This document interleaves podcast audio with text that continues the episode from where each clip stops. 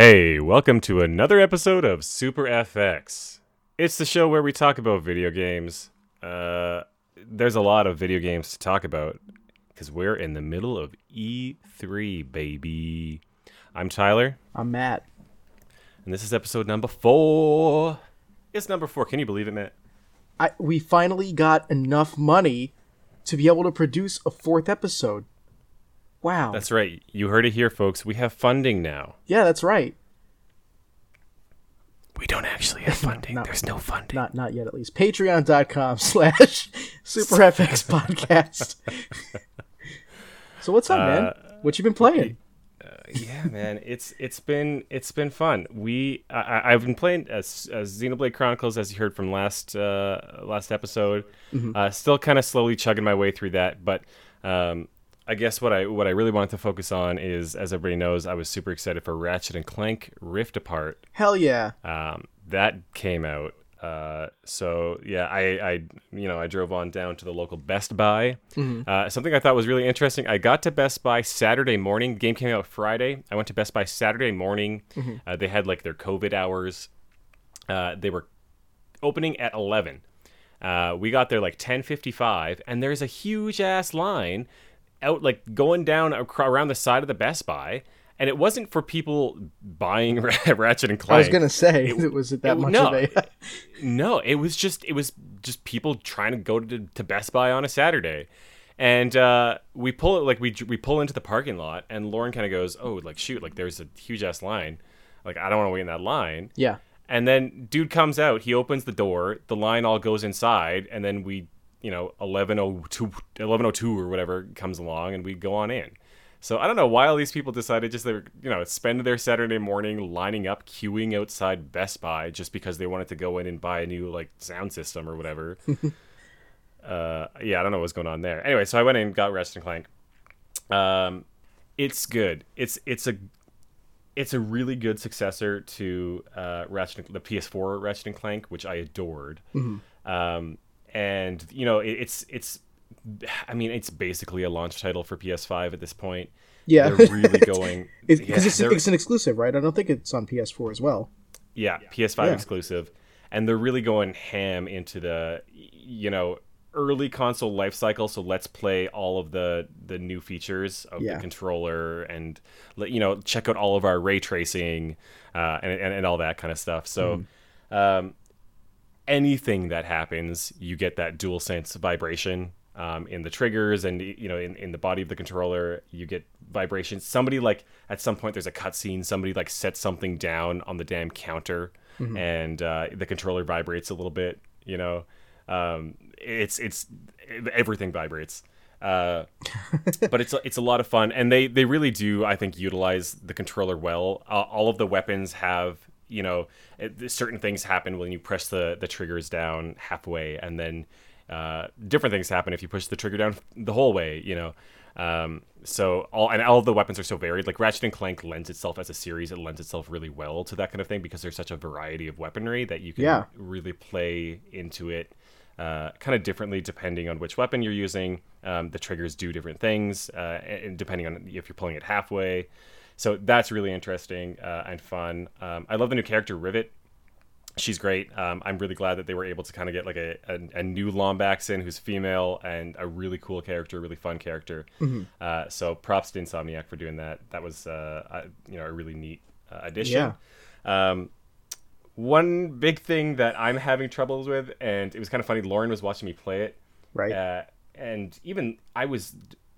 first stage, I got through the little tutorial bit, and first stage I'm playing, and Laura walks in, she's looking at it, she stands there for about 30 seconds, and she's like, "Hey, there's a lot going on." And I'm like, "Oh, yeah. The screen is just filled with stuff happening." Dude, it's a little rough. It's a good game. I'm enjoying my time with it, but it's a little much at times. And I think we're getting to that point where they're like, "Hey, check out these new consoles. We can put so many lighting effects and so many particles and so many things on the screen, and there's just explosions happening for no reason."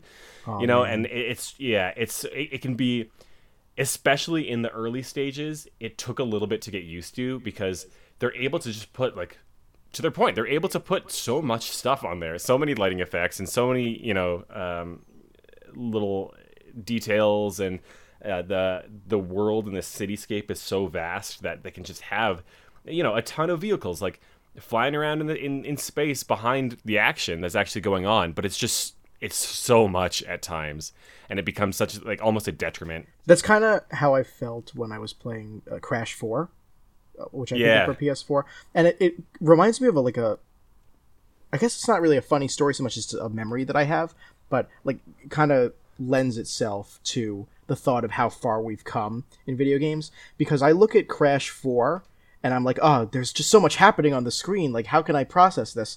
But then I'm reminded of when I was a kid and I got Sonic Heroes for the first time, which, yes, go ahead, make fun of me. But I remember playing Sonic Heroes for the first time and going like, what's, like, there's so much happening. How can I pay attention? And now I play Sonic Heroes as an adult and I'm like, there's fucking nothing going on. This game's... Yeah, so are we just old? Is that it? I think so. I think we're just old now. Either that or games have come so much farther that now, could you imagine if we were younger, or especially me, playing Sonic Heroes going, wow, this is too much, and then immediately playing Rift Apart or Crash 4, my brain would have exploded. Exactly, yeah.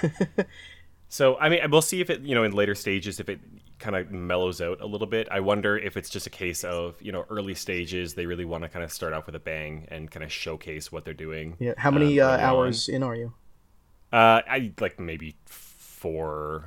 Oh, okay. That's not bad. 4 or 5. So, but yeah, like I'm going to finish it, and I wouldn't be surprised if I go back. And there's a lot of kind of collectathon elements of, you know, find a little secret hidden bolts, and there's these raritanium, I think they call it, is like the gems that you can use to buy and upgrade weapons. Yeah. So the first one, I'm pretty sure I actually went back and got the platinum trophy, which is one of the very few games that I actually did that on. Mm-hmm. So I won't be surprised with myself if I end up going back and doing that with this one. I really just, it's so tight. It's the perfect example of what a modern day kind of collectathon platformer should be. Mm-hmm. That's how I felt about what they did with Crash 4, although collectathon not so much because it's Crash, but I was so enamored by how they were able to translate the feel of an old Crash game onto a modern console in the modern era. It was great. Mm-hmm. And I can't wait to play Rift Apart 2. I picked it up myself. We went to Walmart because for whatever reason, I don't know if this is happening in Canada, because your Walmart is drastically different from our Walmart. But like, I mean, I don't know if I'd say drastically, but it is. Well, your Walmart, the way you've described your Walmart to me, it sounds like Target. But Walmart here is like if Target were homeless, if that makes sense. Like the floors aren't done. There's no ceilings. Like if you're in like a good neighborhood, maybe a Walmart could be reminiscent of a Target. But almost every Walmart I've been to, it just looks like it's a warehouse that is pretending to be a Target. Yeah, you're not far off. I think the fact that we don't have Target anymore helps kind of make Walmart want to stand up.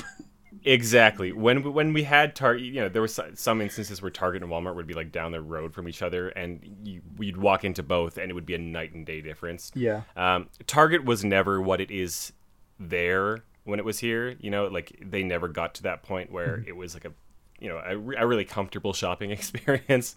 Yeah. So that said, I haven't been to a Walmart in America ever, or in a really I'm long really time, surprised. So. When you come to visit me again, now that COVID restrictions are going to start to lighten up, we should totally go to a Walmart so you can puke.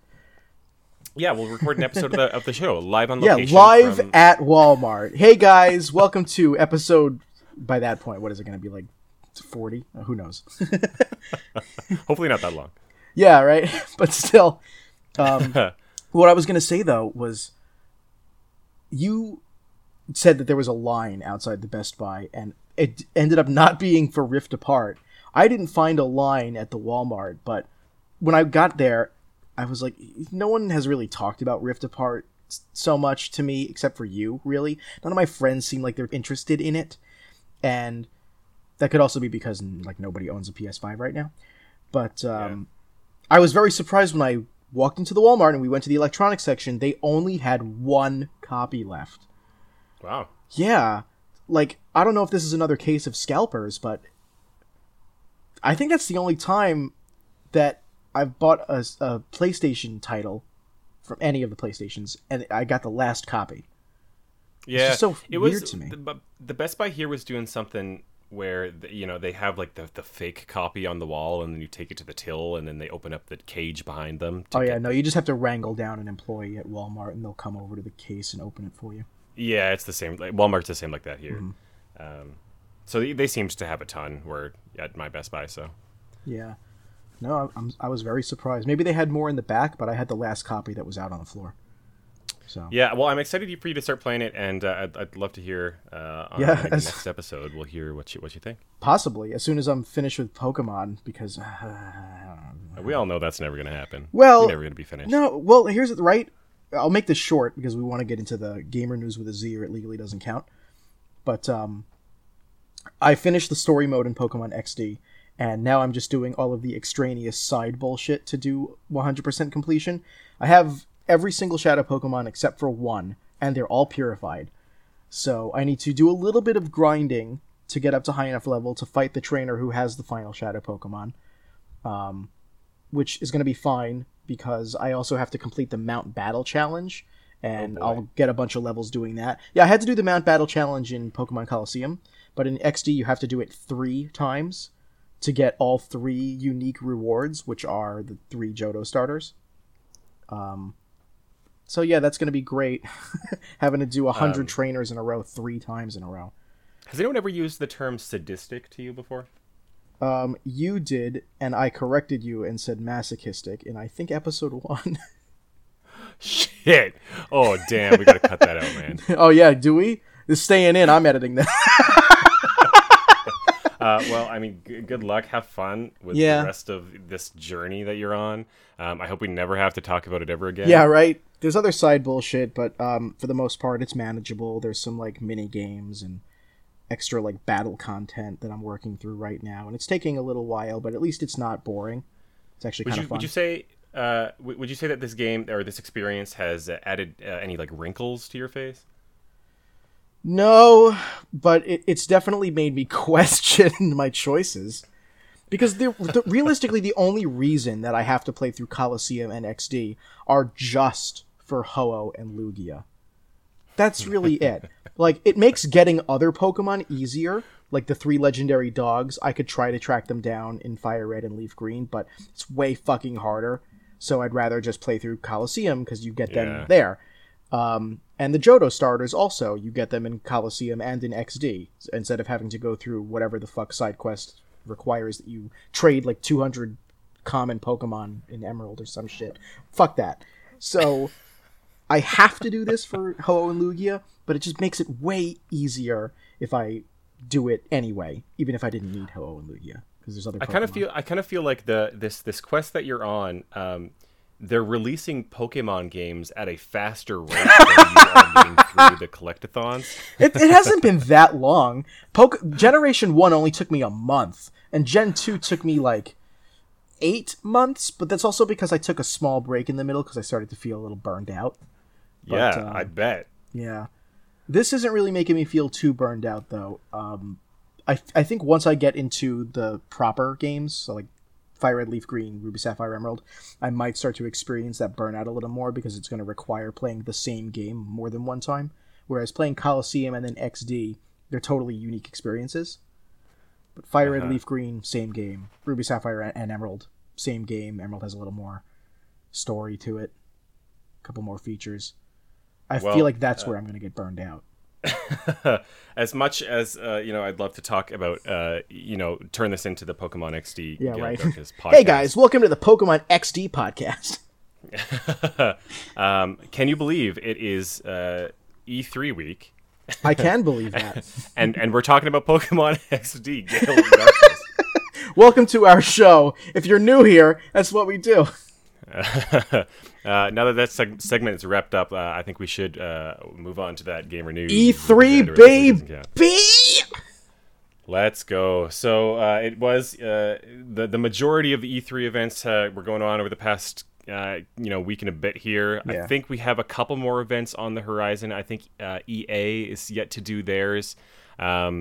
So excited to see what they want to show, because up until this point, it's been a little slow. I can't wait for a sports game 2022. Yeah, so we can just kind of, you know, let's go through. We'll crank out maybe some of the bigger names, the bigger titles that have been announced over the past week or so.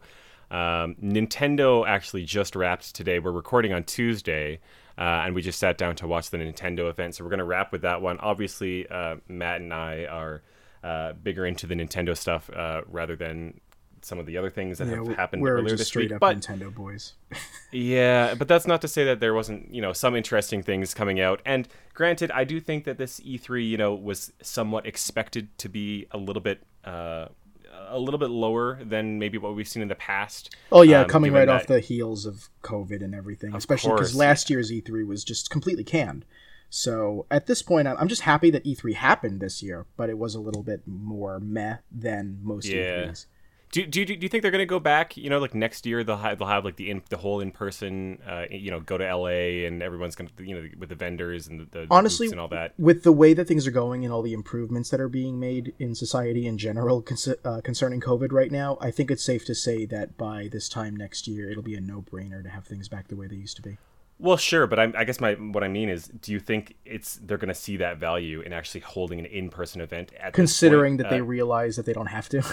Yeah, exactly. I think it's more just about like the tradition of it all. I mean, I know it's a lot more of a costly venture to hold an E3 in person, but that also generates so much more hype than just everybody sitting at home. Definitely. Yeah. You know. Yeah. Is it going to change? I feel like it's not going to change most people's minds, right? Like, if you want to buy a game that's announced at E3, you'll buy it whether it was an in-person event or whether you watched it from home. However, yeah. E3 is way more hype with the audience in the crowd cheering when they announce something new, or maybe something gets revived for the first time in 25 years, or a new character gets added to a game, or they announce DLC or like some new IP. The crowd is what honestly always made E3 for me, because hearing their reactions is like it's just some of the best like heartfelt gamer moments. Like, oh, totally. When I don't have this conversation with my mom very often, but every now and again, you know, she'll be like, what do I see in video games? Like, what's the community like? And every now and again, I'm like, well, there's, you know, E3. It's like, it's basically like the sports of video games. If you don't count actual esports, like E3 is like the event of the year. It's like the Super Bowl for gamers. It's super awesome. Mm-hmm. And I look forward to it every year because I get to see people cheering and clapping, like just press conferences in general. When, rest in peace, Cyberpunk 2077, but when it was first announced, it wouldn't have been nearly as electrifying if they didn't have fucking Keanu Reeves come out on stage and the whole "you're breathtaking" thing. Like, that never could have happened if E3 were done the way it was done this year.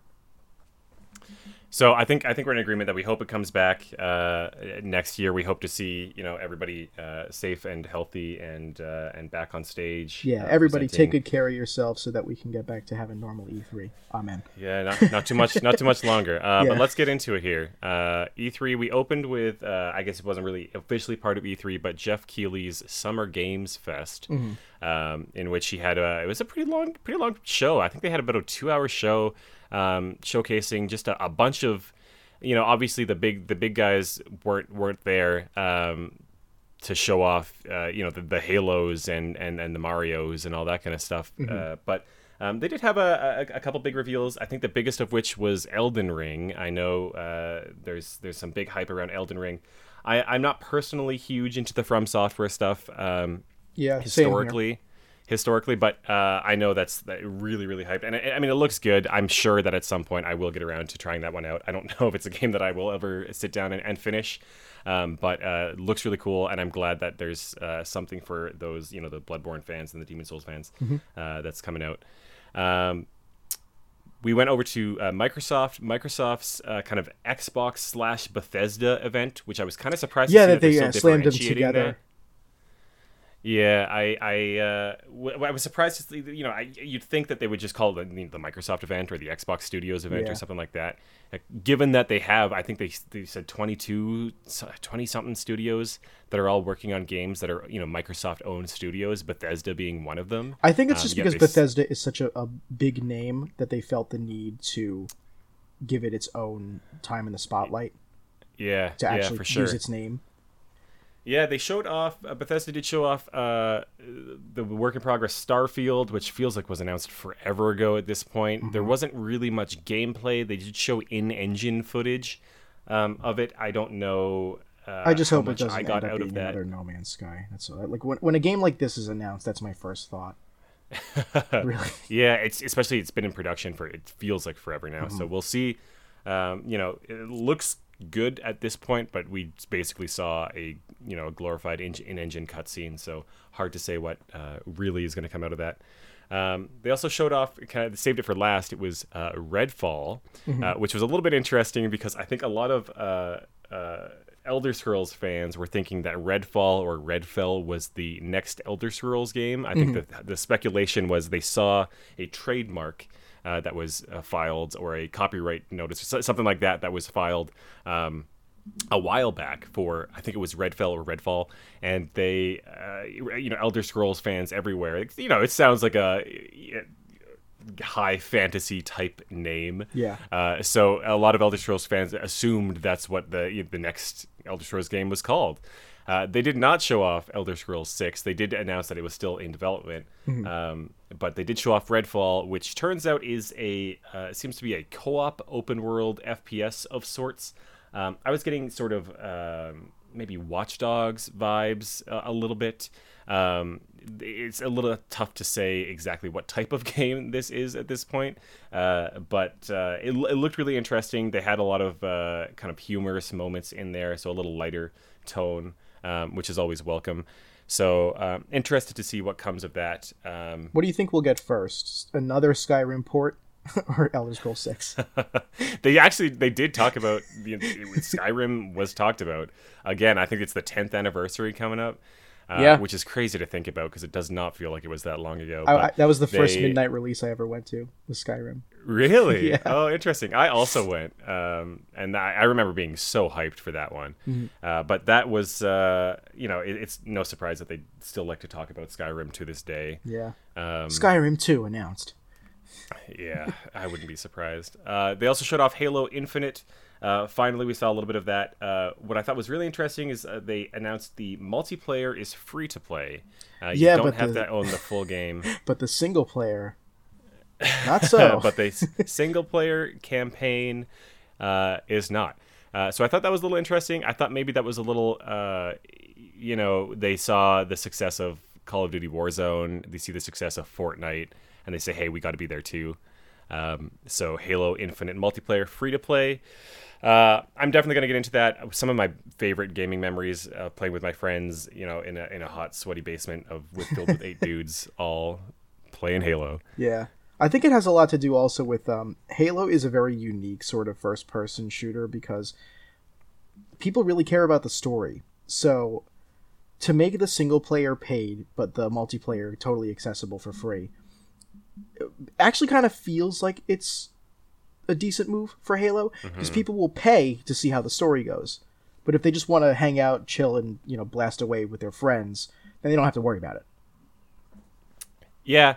Yeah, I don't hate that move whatsoever. Microsoft is very clearly moving towards the Game Pass strategy. Yeah. I'm a little surprised that it wasn't, play the multiplayer on Game Pass kind of thing, mm-hmm. And that it's like fully free to play, no Game Pass required. I'm a little surprised about that. Yeah, me too. But everything in this whole event was play it first on Game Pass. Like it comes out launch day, available on Game Pass. There's no delay, anything like that. Like mm-hmm. Game Pass, Game Pass, Game Pass. So they said the word Game Pass. Did they ever? But you know what? Hey, it's kind of cool to see them moving forward like this. They're making it a lot more accessible. It is really accessible. I mean, if I thinking back to when I was a 14-year-old with an Xbox, there was so many games that I would have loved to play, but just of course, didn't have the income, didn't have the money to go out and buy, a $60-$70 game every weekend, and so to be able to have the idea of dropping $15 a month or whatever it is to be able to play all of the latest releases on the day they came out, that's a huge selling point, especially to I think a lot of young people. Mm-hmm. As a collector, I have mixed feelings about it because I'd love for these games to come out physically and be available physically, for the rest of our days, and it seems like those days are numbered. Yeah. I have to say there's a part of me that's surprised to see that a lot of these games are still getting physical releases. But, you know, we'll kind of see where it goes from here on out. Yeah. Ubisoft had their event. They, you know, showed a whole bunch of nothing really. Of course, we got some extended Rainbow Six. What's it called? Rainbow Six Eviction. Extraction? I don't know extinction, what extortion, whatever. You can see how much we care. I'll look it up. Not only did they show off that, but they did show off some stuff for what they're calling their live games. So these are the games that are kind of released and ongoing. Rainbow Six Siege, they talked about a bit about as well. That's still going on, and that's still popular, which I'm relatively surprised that it's still going on. It's Rainbow Six Extraction.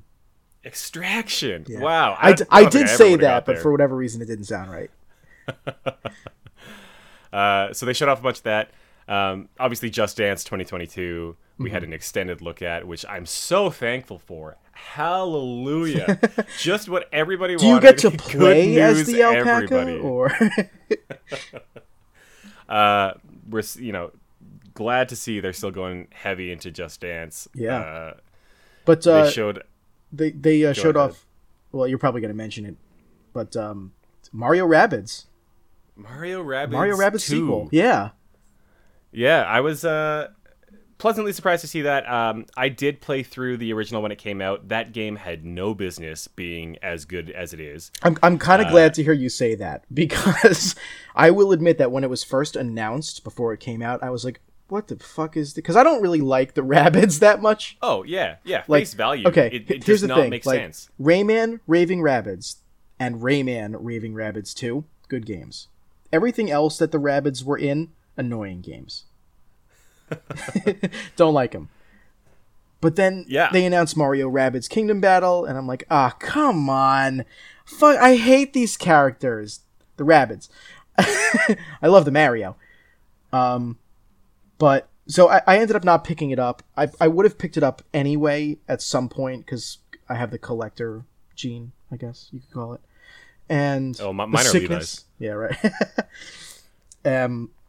But someone ended up selling it on like Facebook Marketplace really cheap, used, so I picked it up from them after I had heard from so many different people that game actually was really good.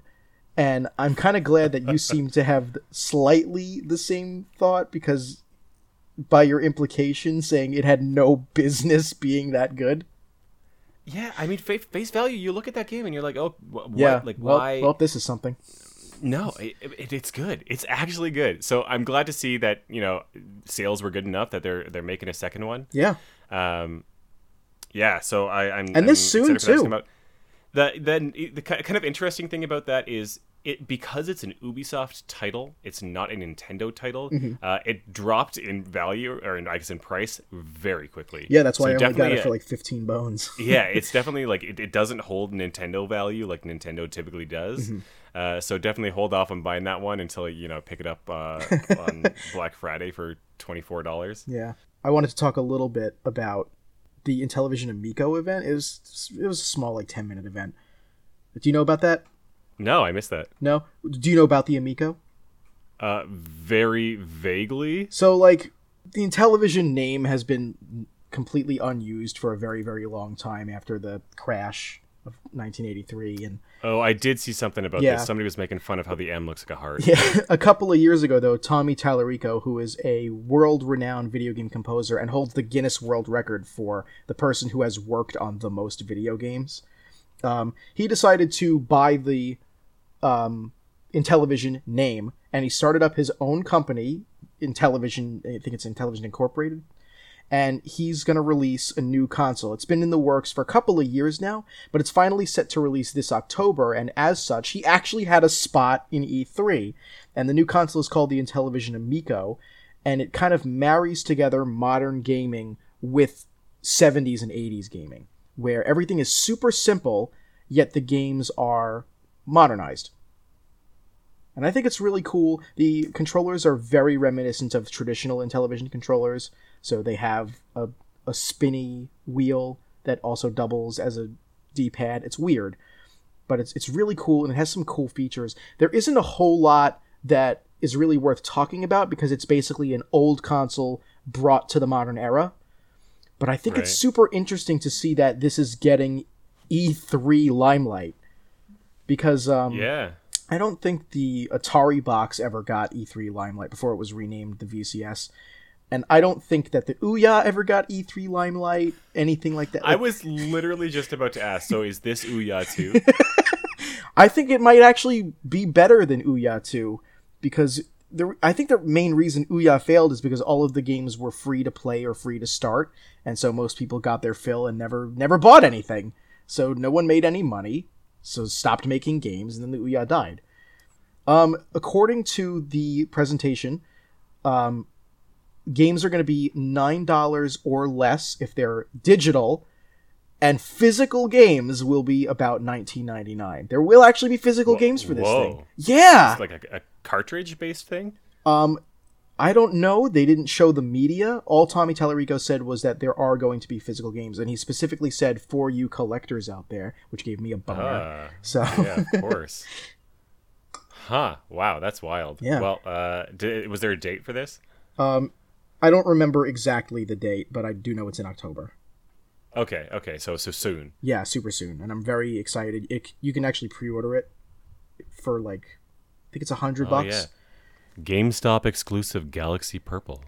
I really want the special edition red one, but it's not pre-orderable, and I don't know where to find it. So I might just get the wood grain one. I'm looking forward to playing some Amico with my amigo. Yeah.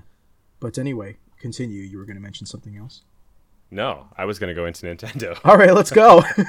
Yeah, Tyler and I are Nintendo boys at heart. We grew up playing mostly Nintendo stuff. And while we understand that everything is important, the Nintendo Direct was probably the most important thing to us. We spent the whole day trying to avoid spoilers. I deleted Facebook and Reddit and Twitter from my phone so I wouldn't be tempted to check them.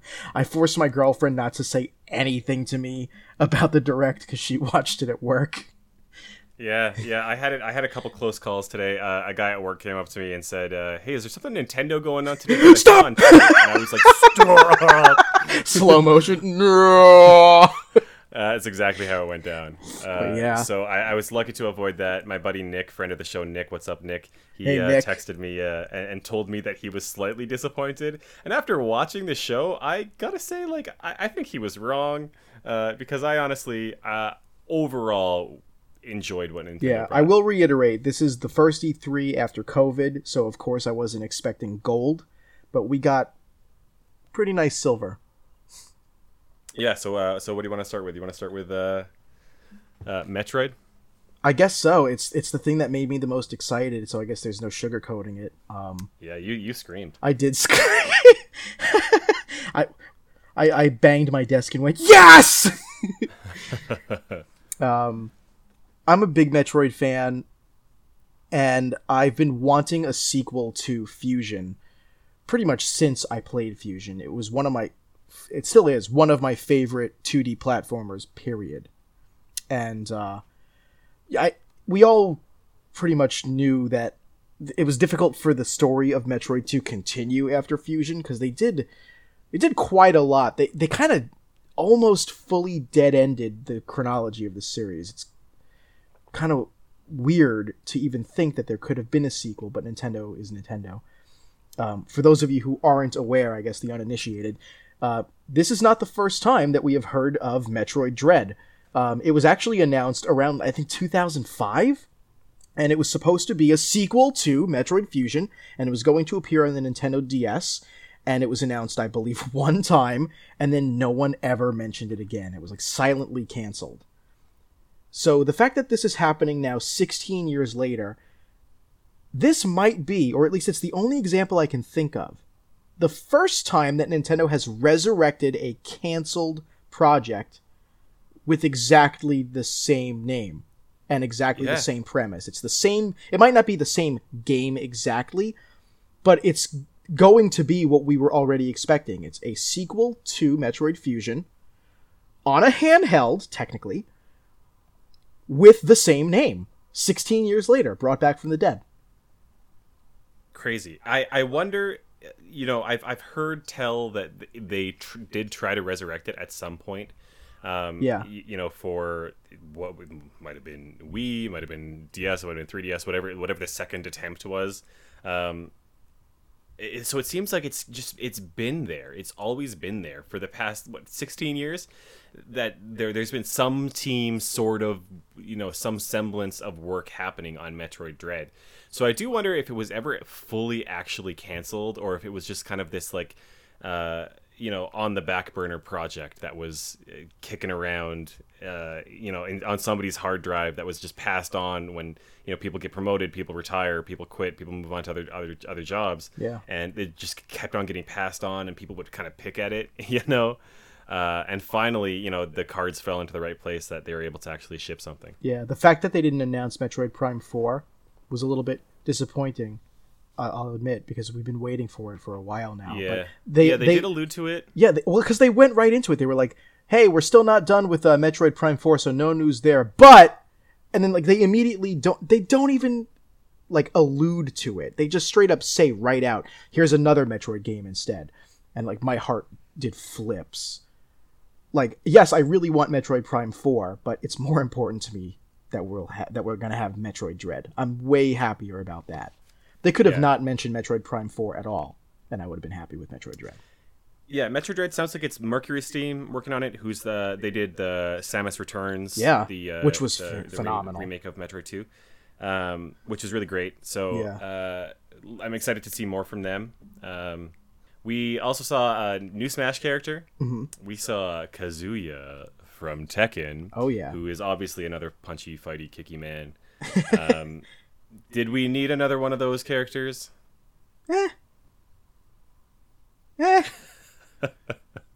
Here's the thing, right? The more we branch out and broaden our horizons, the more people might actually play Smash. You put a character from Tekken in Smash, and it might make people who exclusively play Tekken, although I don't think there are that many, think to themselves, "Oh, you know what? Like my boy Kazuya is in Smash now. Maybe I should give that a shot." Like, I don't know, but I think it's cool to see characters from games that I never ever would have expected to be in Smash show up in Smash. Yeah. I mean, I guess I'm not complaining. Will I ever, you know, boot this up and play as this character? Probably not. No, probably not. at this point, I don't really play Tekken, so I don't really have any. I don't have any familiarity with the character, you know. When I play Smash, I main characters that have meaning to me. So, Of course, yeah. Moving along, we saw Fatal Frame Maiden of Blackwater, which was a Wii U title. Yeah, pour another one out for the Wii U. We do this all the time, you and me. We think about, like, what games are still exclusive to the Wii U? There's another one. Check it off. It's gone. Yeah, the list of Wii U exclusives gets smaller and smaller by the day, it feels like. Which is, you know, probably a good thing considering the level of disc rot I'm hearing about Wii U titles is that it sounds like all Wii U discs are starting to fail quite quickly. I've got a handful. I don't know if you've experienced much of that. No, that's news to me. I never heard of that, actually. Yeah. There's it seems that a lot of Wii U games, especially from earlier on in the years, they are very prone to failure on disc, to the point where, you know, you get a pinhole scratch on the top, the front artwork of the disc, and that's it. It will not read. I mean, usually top scratches cause problems for any sorts of discs, but nothing that, if you're saying it's just like a pinhole scratch, something really, really light, that shouldn't cause that much damage. That's really bad. So, thankfully, if your Fatal Frame Maiden of Blackwater Wii U disc is non-functional, all four of you who bought that game on Wii U. It's coming to Switch. Yep. You know what else is coming to Switch? What? WarioWare, baby! What's up? Oh, man. That's another thing that I was super, super happy to see. I was stoked. I love WarioWare. I've always loved WarioWare. I remember my first memory of WarioWare is going to the Rogers Video rental store. We didn't have Blockbuster. Mm-hmm. Well, we had some Blockbuster, but the main video store here was Rogers Video. You had an analog. I went down to a Yeah, we went to Roger's Video with my grandpa. Ooh. He had one that was near his house that we walked over to one evening, and I rented myself a copy of WarioWare Inc. On Game Boy Advance when I was, probably 8 years old. Just a little baby boy. Yeah, and my love of WarioWare has only grown since, so very excited that a brand new WarioWare title is coming to Nintendo Switch. Yeah. And I think it was soon. Yeah, let me look it up, actually. I just want to be 100% sure. Everything that they announced didn't seem too far off. It seemed to be, we're halfway through 2021. I don't think they showed anything past 2022, which maybe felt a little unusual. September 10th. Yeah. Yeah, that's like so really, really excited. It's only 3 months from now. That's awesome. I think the box art's cute too. Yeah, you got a glimpse of Wario's Wario's undies. His Wario wears. Yeah, Wario talked a lot in this trailer. Yeah, this might be the most words Wario has ever spoken. Canon. Like period. Like I can't think of. I'm a Wario. I'm a gonna win. Though I missed. Oh, I lost. What else? Yeah. Wah. I mean, in Wario World, perhaps there was, a couple extra voice lines. Yeah. But this was a full narrated trailer from Wario, which felt very strange. Yeah. I was saying to Tyler during the direct as we were listening to it, like, this is definitely the first time that there's been like a full monologue by Charles Martinet as Wario. There was a Mario Land 2 commercial back in the day where Wario speaks, but it was the first time he had ever shown up, and it was the first time he was ever given a voice. So it's understandable that it's like weird to look back on that commercial. But now that Wario has been a staple of the Mario series forever, it's so weird to actually hear him speaking real full sentences, like a whole goddamn paragraph. So much so that everyone's impressions of what they think Wario sounds like in full sentences sound more like Wario than Charles Martinet doing Wario. Do you think that they had to like get Charles to like a recording studio, but they were like doing it during COVID, so they there was like a Zoom call with Charles and they were like, hey, like we need you to record this like little bit here, can you drive over to a recording studio, we'll book you some time in there, yeah, we just need you to go in, and Charles is like, oh, you guys want me to take off my sweatpants like for the first time in months and you want me to do it for Wario of all people? yeah What else we got? They showed off a new Mario Party. But it's not new Mario Party. New question mark. Like 12, I guess they're on. Yeah. Well, if we're not counting the handheld ones, because is this the end of numbered Mario Party? Maybe. Who knows? It was Mario Party Superstars, and it's a collection. It's okay, so it seems like it's a new game. Yeah, it's not a compilation per se. Separated title, but it has maps from N64 titles and a mishmash of mini games. I think from those N64 titles as well. Yeah, like but it looks like it's running on the Super Mario Party engine. Yeah, it looks very interesting. It looks like. When we first were watching it, I believe what I said was it looked like it was a download pack for Super Mario Party, which I didn't think was out of the question because they only just recently updated Super Mario Party to allow for online play with board game mode. So it was obvious that Super Mario Party was on Nintendo's mind this year. So when they showed that, I was like, oh, they're probably doing more with Super Mario Party. So now there's maps from previous games that you can use as DLC so that you have more to do. And more mini-games from previous Mario Party games are being added as DLC. Okay. But no! It's a totally different game. They gotta milk those dollars out of us. They know that you and I are gonna run to our nearest Best Buy / Walmart to pick up the latest Mario Party title and pay another $60 for it. So yeah, well, I'll go to Target. The only reason I went to Walmart that day is because we were closer to Walmart. So laziness is what you're saying. Well, Target's nicer. But anyway, the point still stands. This is a new old Mario Party, and yet it looks very interesting. I'm very, very excited for it, actually. Yeah, they really leaned on the online capabilities. Yeah, they straight up they went right out the gate. They're like, oh, just so everyone knows, yeah, all the game modes are online this time. Yeah, we fucked up last time. I think they realized their goof. Yeah, they definitely goofed. So, yeah, excited for that one. Yeah, you were really excited. You got super pumped when you saw a little intro for Advance Wars. Oh yeah, I love Advance Wars 1 and 2. I've played some of the other Wars games as well, like Famicom Wars, and I played Battalion Wars. But I like Advance Wars the most. They're colorful, and they're cute, and they're quick, and the music is really good. So when I saw the announcement for it, and I saw Nell on screen, she's the cute one with the pink. Oh, Mimi. Yeah, Mimi from we haven't gotten there yet. I was like, oh, hell yeah, we're getting Advance Wars 3. But it wasn't Advance Wars 3, Tyler. No, it's an Advance Wars 1 and 2 compilation title. As he highlights it in the Google Doc that we share. It's interesting because it's not a compilation. They're not just re-releasing them. They are completely updated graphics, almost kind of like a light version of what they did to Link's Awakening. Mm-hmm. So interesting to see that they are going to that length to re-release these, and that, you know, I would have expected these to be, you know, eShop titles. Yeah. That they had like some little, you know, HD features, maybe some like, you know, story stuff as an addition kind of thing. But yeah, no, it's a completely remade 1 and 2, which I thought was pretty interesting. I wonder if this means we'll see a 3, or if this gives potential for a 3, or if they're just testing the waters for a 3, as Nintendo seems to do. That's exactly what I think it is. They're not necessarily testing the waters so much as Nintendo wants to bring back this series, but they haven't released a game in this franchise for a number of years.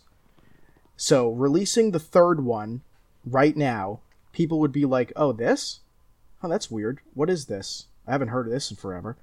So they're releasing 1 plus 2 as a way to refresh everyone's memory and cleanse our palates from the long wait, so that when they finally release either Advance Wars 3, or maybe they'll call it Switch Wars, because usually they're named after the console they come out on, we'll be ready for it.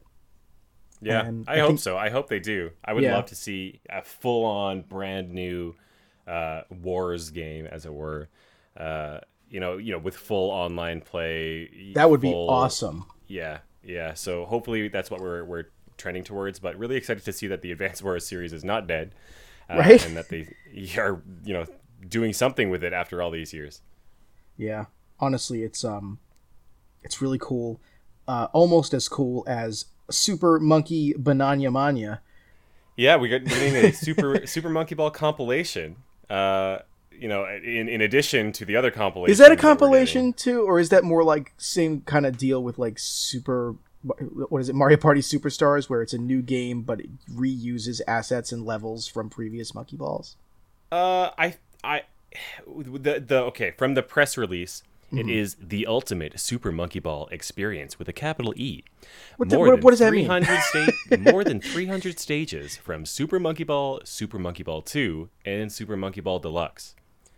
That's exactly what makes me think that it's kind of in the same vein as Mario Party Superstars, because they don't say it's a compilation of the three games. They say levels from, over 300 levels from those three games. It does have local co-op, 4-player local co-op, which is lovely. You love to see it. Mm-hmm. I have some very fond memories of playing Super Monkey Ball 2 on GameCube. We better play this, by the way. Yeah. I don't know if they talked much about online. They do specify 4-player local co-op, so I'm not sure if there's going to be much for online. We'll see. I really hope so. But looks great. And again, coming out soon. This is October. So yeah, that's another thing that surprised me. So many of these games are coming out this year. Yeah.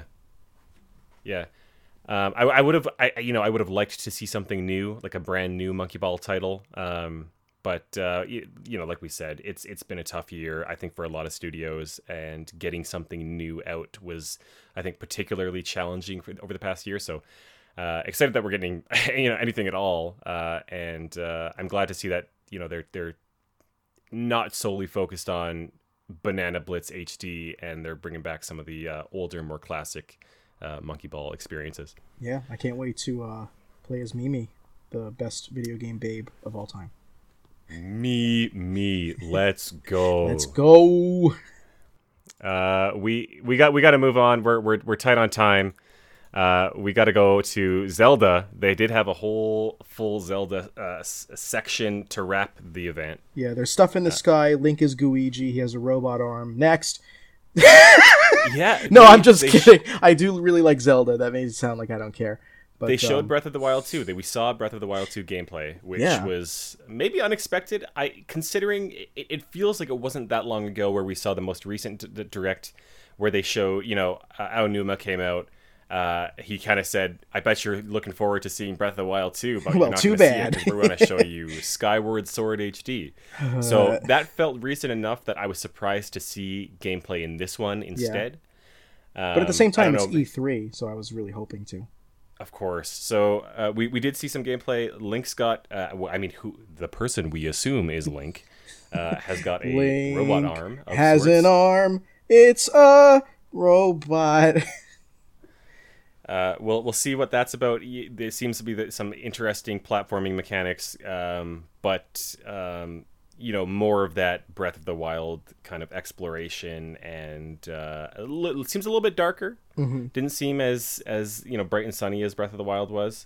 Yeah. But I think I speak for everybody when I say we're all for it. We're all for more Breath of the Wild. Is this going to be the Majora's Mask of the Breath of the Wild series? Did you get that vibe? No, not really. I was just I was like doing a bit. 13 reasons why Breath of the Wild 2 is the Majora's Mask of Breath of the Wild 1. Number 1, he's got a robot arm. Number 2, we saw a moon. Number 3, Gooigi. Number 4. Yeah, that honestly, that was weird to see Link phase through matter like that. Yeah, that'll be interesting. It reminds me exactly of Gooigi. That's why I made that joke. It's not just because, Gooigi's funny. The funny podcast man said the goo word. The Zelda Game & Watch, Tyler. You could put that on your Twitter bio. What, funny podcast man. Update the website. Yeah. I'm a linguistics and language instructor and funny podcast man. We did see Zelda Game & Watch. So Nintendo did a Mario Game & Watch kind of handheld homage to the Game & Watch series. Yeah, just this past November.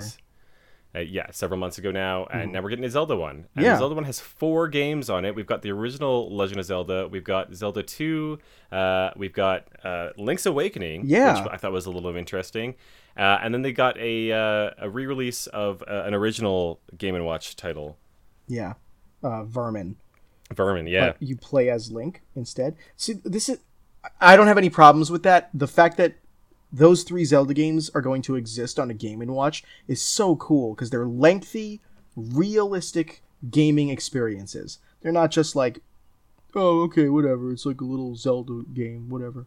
It's not a pick up and play for 2 minutes and then put it down and never touch it again. Not even Link's Awakening, which is weird because it was a Game Boy game. But I'm surprised that... they didn't try to go like a little harder because there was also a Zelda Game & Watch game. And they didn't include it. It was a multi-screen game, so I can kind of understand the technical limitations, but there was nothing stopping Nintendo from making a multi-screen Game & Watch for Zelda. They could have. You won't believe it, but it also acts as a clock. Yes, that's the watch part of Game & Watch. And you can play on the clock. Whenever you get bored of playing the 4 real games that are included on the Zelda Game & Watch, you can dabble around on clock. Yeah, they had some interactive clock stuff. The packaging apparently doubles as a little stand to show it off. It looked surprisingly classy. It's honestly, really cute. I really like it. It's $50. We're gonna get one, obviously. Mm-hmm. It's cute. I'm excited they showed it off. They totally did the thing too, where Aonuma pulls it out of his dress shirt. Yeah, pocket. Of course. I also really love the color scheme of it. Game & Watches are well known for being like red or silver or gold, sometimes white, but this one is gold and green. And like dark green. It's very unusual for a Game & Watch, which makes it stand out, and I really like that color combo. Yeah, I like these. I hope they do more of them. You know, I'd love to see a Metroid one. Oh, yeah. Or a Kirby one, that kind of thing. Especially because those never got original Game & Watch releases. So it would be cool to see what they would look like on a Game & Watch. Yeah. So that's what we saw for E3. I guess we'll have a little bit more to talk about next time with EA's event yet to be seen. I think maybe there's a handful, a couple of... a couple of other events to kind of check on next time. But that's kind of wraps it up. Overall, you know, a bit of a slower E3, less dramatic than maybe we're used to in the past, but somewhat expected. For this year. I really do hope, like we said, I really do hope we can see a little bit more in-person stuff, hopefully next year. One thing I would love to do is maybe I could do it with you at some point, because we go to expensive cons all the time. Maybe one year you and I can go to E3. Yeah, dude. I mean, I know in the recent years, it used to be like you got to have the invite. You can't just, there's no like patron pass. You got to have you got to have like the media pass to get in, and that's the only way. So, you know, if you want to support us on Patreon, we would love that. And, this way we don't have to, break in and rappel down from the ceiling in the middle of the Bethesda. If you want more exclusive E3 content next year, patreon.com/SuperFXPodcast. Yeah, but one tiny last thing I wanted to talk about before we end it. Let's hear it. Did you have any like cool collection pickups the last 2 weeks? Because I have one interesting story. I got that Ratchet and Clank story. Towerfall, the physical edition from Limited Run Games came out, so I got that in the mail on Switch. That's one thing I really enjoyed playing. I never did play it on Ouya, but it was like the one big multiplayer Ouya title. Yeah.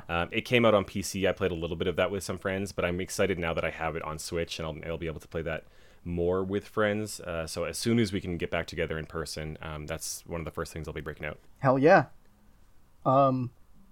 This actually just happened like super recently. It was just the last couple of days. My old landlord reached out to me and was like, "Hey, we're going to be moving to Florida. Would you like to come over and take a look at all of the video games / consoles that I have? I don't want to charge too much because you used to be a tenant of mine. I'm not looking to make a fortune. You were the first person I thought of. Come over and grab my games." I was like, "Hell yeah, let's go." So Jackie and I make a plan to go there the following day, and we do. We show up, and he's got a PS1 with some third-party controllers, PlayStation 2 with two first-party controllers, the black DualShock 2 and the blue DualShock 2. He has a 360E with a bunch of commons, a Wii, and a Wii U. And Wii U has only like 4 or 5 games for it. I didn't see any games for any of the other consoles, though. That's the all thing. Of the Wii U titles have been since re-released on Nintendo Switch. Right. But like all of the consoles that he had like 5 or 6 different consoles. I only saw a couple of games for the Wii U and then like 20 games for the Xbox 360. So I don't know where the titles were for the others, but it doesn't matter to me. He wants to get rid of all of them. But the only console out of all the ones that he had that I was in need of was the Xbox 360E. And sure, I want to help him out and buy the consoles off of him, but it has to be for a very good price because I need to be able to either make some money back by flipping them or not lose too much money by giving them out to other collecting friends like you, Tyler, or like my friend Max.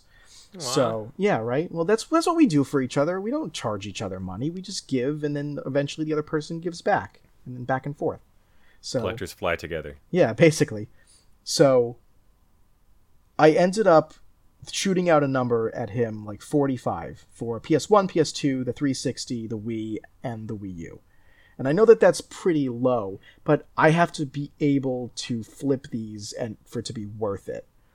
And he's like, "Well, you know, I was actually thinking maybe my son might want to keep the Wii U. I'm really just interested in getting rid of the other ones." And I was like, "Okay, that's no problem. What were you thinking?" And he's like, I think 45 is good. And I'm like, "Well, no, 45 was for everything, including the Wii U." And he's like, "Yeah, no, I know, but like 45 still sounds pretty good for all this stuff." And I'm like, "Well, I mean, if I were going to keep all this stuff, 45 is really good. I'm being honest, right? $45. Well, It's just that I didn't need it. And I showed up and you're playing ball. Here's the thing. If I wanted to keep all that stuff and he was like $80, I would have said sold. But the only thing I needed was the Xbox 360e. That's it. So, but he wanted to get rid of all of it. And I didn't know whether he would separate anything. So I had to play a little low. So we eventually go back and forth a couple of times, and he's willing to separate the Xbox 360e. And since he doesn't need the games anymore, even though I didn't need nearly any of them because I had most of them, he wants me to take him as well. So I offer him $25, and he says $30, and I say, I kind of really don't want to go higher than 25. I hope you understand. It's just that I only need the console. I really don't need these games. It's not worth it. So, like, if you want to push them on me and get rid of them, that's fine. But I don't want to have to pay for them because you don't want to separate them from the console. I feel like 360 commons are almost like you would have to pay me to take these. Yeah. Well, I didn't need nearly any of them. But he finally agrees on the 25. I pay him, and... You know, before I leave, he gives up a call to his son to ask him if it's okay to sell the 360, which should have been done. Yeah, because that's the time to do that. Yeah, it should have been. I love this guy. Don't get me wrong. My old landlord. He was a fantastic landlord, and I think he's a great person. But this was just such a strange encounter. He calls his son basically while I have the money in my hand, and his son is like, "No, don't sell it. I want to keep playing Minecraft." And his dad's like, "Well, we have Minecraft on the computer and on a lot of other different things. Like, you don't really need this." And the kid's like, "Okay, yeah, whatever." And like hangs up the phone. So dad's like, "All right, kid said whatever, I'm selling it." So he sells it to me, and like, it's not my responsibility. I even asked a couple of times. I was like, "Are you sure it's okay? Like, I want to make 100% sure, you know, I'm not in dire need of this console if your son wants to keep, you know." I want it to be nice. But after he was like, "No, don't worry about it," like 4 or 5 times, it's no longer my responsibility. I tried to be the nice person. So he sells it to me. I leave. I go home. And as I do with pretty much everything, I clean it up. I match all the loose discs to their cases, both the ones, the very few that I was going to keep, and also the ones that I'm going to try to flip or give to people who need them. I clean up the console, do the smoke test. It works. There's no disc in the tray. We're good. Everything's in working order. Then I catalog all the games on all of my different cataloging tools to help me keep track of my collection. And that actually takes some time. Like, yeah, it does. Really does. It takes a couple hours. You should see my stack. Dude, I have a stack of things to be cataloged. Yeah. And it's its own shelf at this point. That's the part of collecting that no one likes to talk about, is when you get a whole bunch of stuff at once, you have to... I guess you don't have to clean it, but I want to make sure that these things are both, A, not disgusting, and B, continuously working for as long as they can. So I like to clean everything, then I write that I have them so that I don't forget later. I can look back at my reference sheets. Then I have to shelve them alphabetically so that they're organized. All that stuff actually takes quite some time. So I did all that, went to bed. Following morning, I get a text. It's like, "Hey, of all people, my daughter is mad that I sold the Xbox. Would you sell it back to me? I'll give you an extra $5 for your trouble."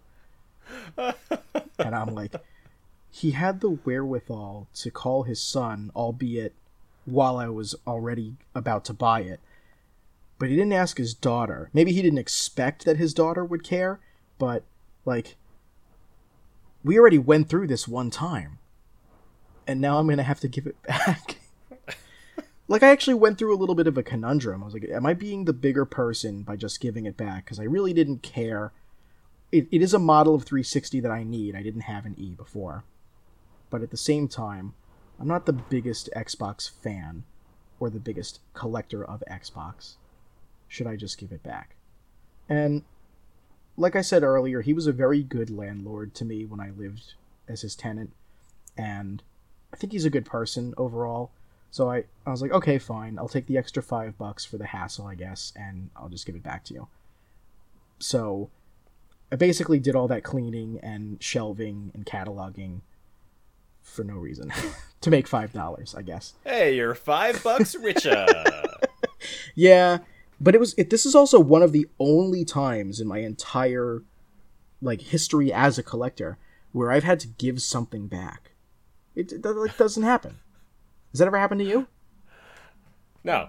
Yeah. No. And even if it did, I don't know. I guess, you know, being friends with somebody, if they ask for it back, like, okay, sure, we'll figure that out. But if it's my old landlord, do I give it back to them? You're a nice guy. Well, here's the thing, right? Like, it was also, the very next morning. So I guess that was a little more inclined to be like, okay. If he came back to me like a year later and was like, hey, my kids really want that Xbox. Would you sell it back to me? I'd be like, no. Sorry. The life and times of a video game collector. But yeah, that's all I wanted to talk about. It's not the best pickup in the world. I did get some other cool stuff, but they're really... No, it's not... I mean, is it the best pickup in the world? Is it a pickup period? No, it's a pick down. I had to put down. I tried to pick up, but had to put back down.